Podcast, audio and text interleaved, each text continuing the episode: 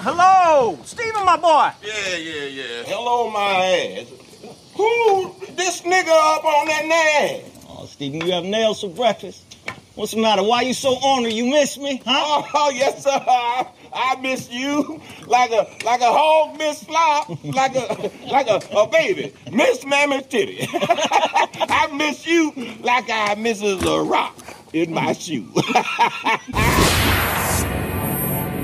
Philadelphia uplink successful. Welcome back, Commander. Hello, and welcome to Adult Try, the podcast series where we talk out of our behinds about the many ways we can navigate this ghetto we call adulthood. My name is Shelton, and like Stephen in Django, I've missed you, and I hope you had missed me too. Eh, wishful thinking on my part. It's been six months since I last released an episode. I stopped writing for a couple of days, and that grew into a couple more, and then six months went by. I've had a lot to say, as I normally do, but I just couldn't put it into words. So much has happened. And today's recording feels like a hey stranger text you sent to an ex or a crush you haven't spoken to in like forever. Where do I even begin? While allegedly having a fiance whom I'm still trying to find, or am I? a huge part of the last 192 days have been about growing in my mental, emotional, and spiritual environments and finding the will to release my unrefined thoughts. In today's episode, we'll be talking about self improvement, a topic that is an important part of being an adult. As an adult, you will either suffer to improve or you will suffer because you won't improve. But before we jump into it, please listen to this disclaimer statement. This is a Hunting Eagle Group media podcast. Know this the content you hear on this podcast is for general informational purposes only. It has been prepared without taking into consideration your personal circumstances. Therefore, it is not intended as legal, financial, or investment advice and should not be construed or relied on as such. Before making any commitment of a legal or financial nature, you should seek advice from a qualified and registered legal practitioner or financial or investment advisor. Real self improvement sucks. Self improvement is not fun. It is not interesting. It is not quick. Real self improvement straight up sucks. In fact, if you're properly improving yourself, you quickly you quickly realize that it is miserable, boring, tedious, and very slow. I think about the position I've gotten to in my own life. I remember that I wasn't anywhere near this person for most of my 20 plus years on this planet. But each experience, each year along the way is responsible for getting me closer to the best version of myself. However, it wasn't until I made deliberate, continuous, consistent attempts at getting better every day for the last two or so years did I make a real change in my own life. People are often seduced by the outcome of self improvement, but they're repelled by the process. Since the process is the way to the outcome, their lack of interest in it guarantees that they will never achieve any remarkable results. I first need to make it clear that I'm referring what I'm referring to when I'm saying self-improvement. My favorite definition of self-improvement is this. Self-improvement is any activity that produces a positive change in a person's life. Initiated by their own efforts that all observers can quantitatively measure and verify independent of the improver. I'm going to repeat that again. Self improvement is any activity that produces a positive change in a person's life, initiated by their own efforts, that all observers can quantitatively measure and verify independent of the improver. I think that is a very deep and self explanatory definition of what self improvement is.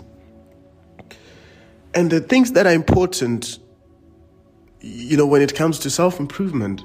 And for me, honesty is important because you, if you manage to deceive yourself about the objective condition of your life, then you won't be able to understand why you're not getting the results you want out of it.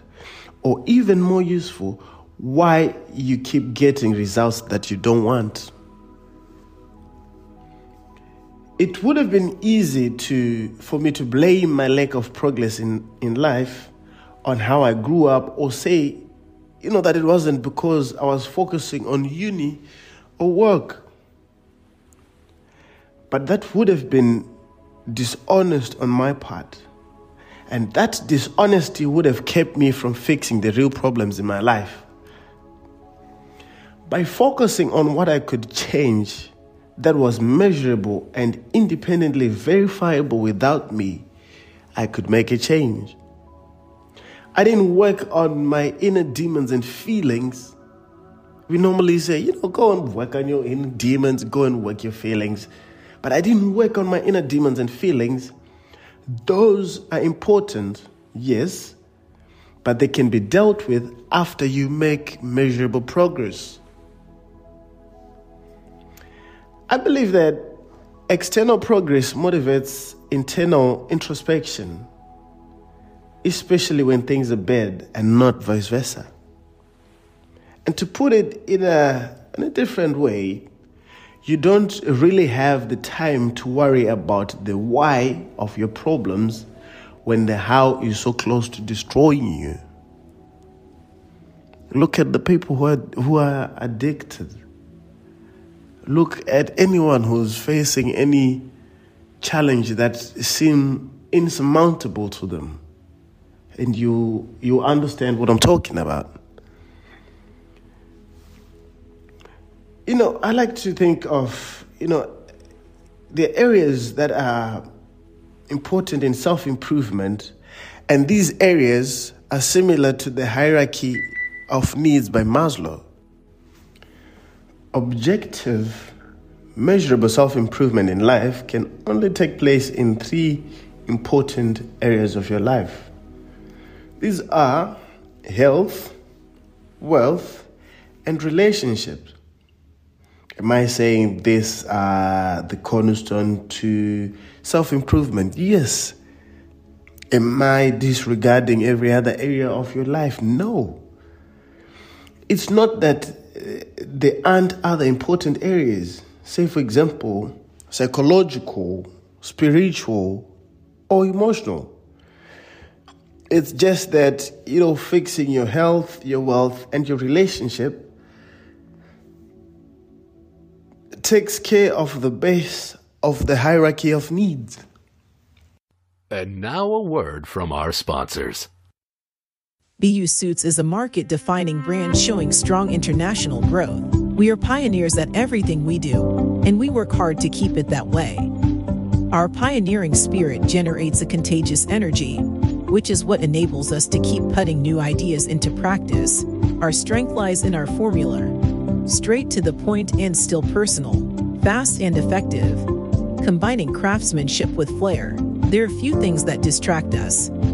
This approach enables us to create an environment in which our customers feel that we only have eyes for them. We are there for people who want to be seen, who want to be themselves. BU Suits.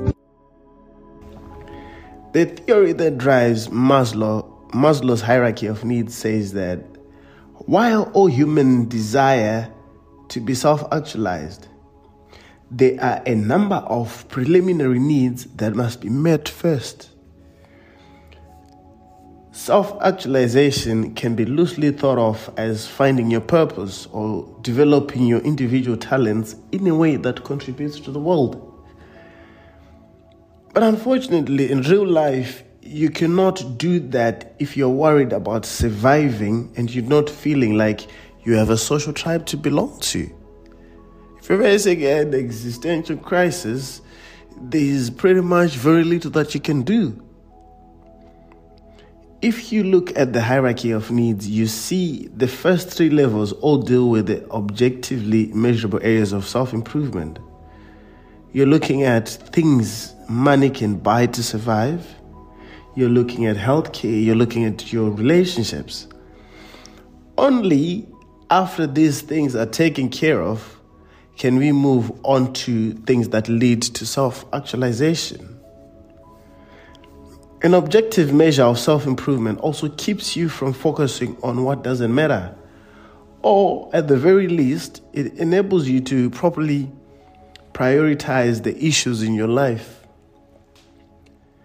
There is no greater waste of time than devoting energy to fixing an area of your life that is not the source of your misery, dysfunction, or general lack of progress. Consider the following examples for to, to get clarity a bit.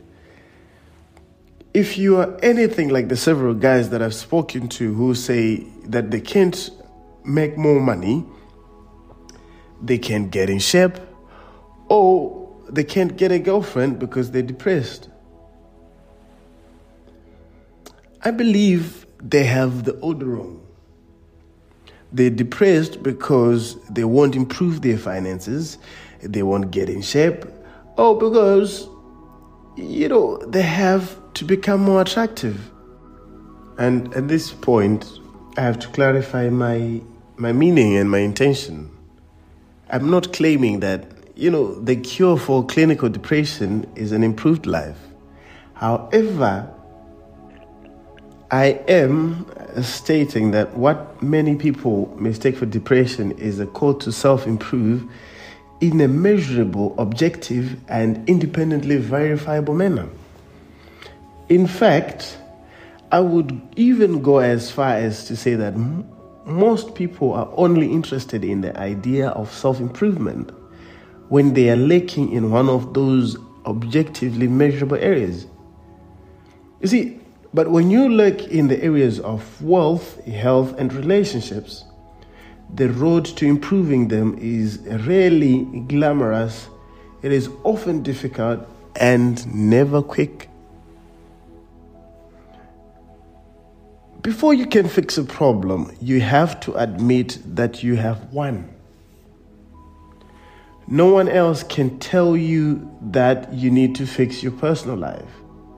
Well, they can try, but you won't listen until you personally feel the sting and it becomes too difficult to lie to yourself. It is only then that the tedious works, the tedious work begins. The good news is that all of the objectively measurable areas of self improvement bleed together. I again think of my own problems with my own vices. It wasn't until I was able to look myself in the mirror and admit that I was a loser, that I was actually able to become a winner. I had to take an objective assessment of my income and prospects for increasing that income and realize that I was broke. I once watched uh, an episode by uh, Hotep Jesus And he was able to describe this moment best. He had gone through it in his own life. He said that my ego didn't match my, spe- my perspective of myself. This is the type of revelation that you can only make if you are in the process of crumbling illusions that you've built about your life so far. It's the type of realization that you can only make once you get honest about your objective position in life. Most of us have egos which are bigger than our balls. Our egos are so big, it's like you can't even do anything to improve because, well, I'm that good. If you can't get a date and you have no social life and your relationships are lacking, then definitely lower, lowering your body fat and building muscles will make you healthy and more attractive. We don't want to hear that because it's against social conventions. Picking up a hobby will make you more interesting and expose you to a new social group to bond with. But hey, let's go party every night. Every Friday and Saturday, you're doing the same shit and expect to meet different people. How does that work?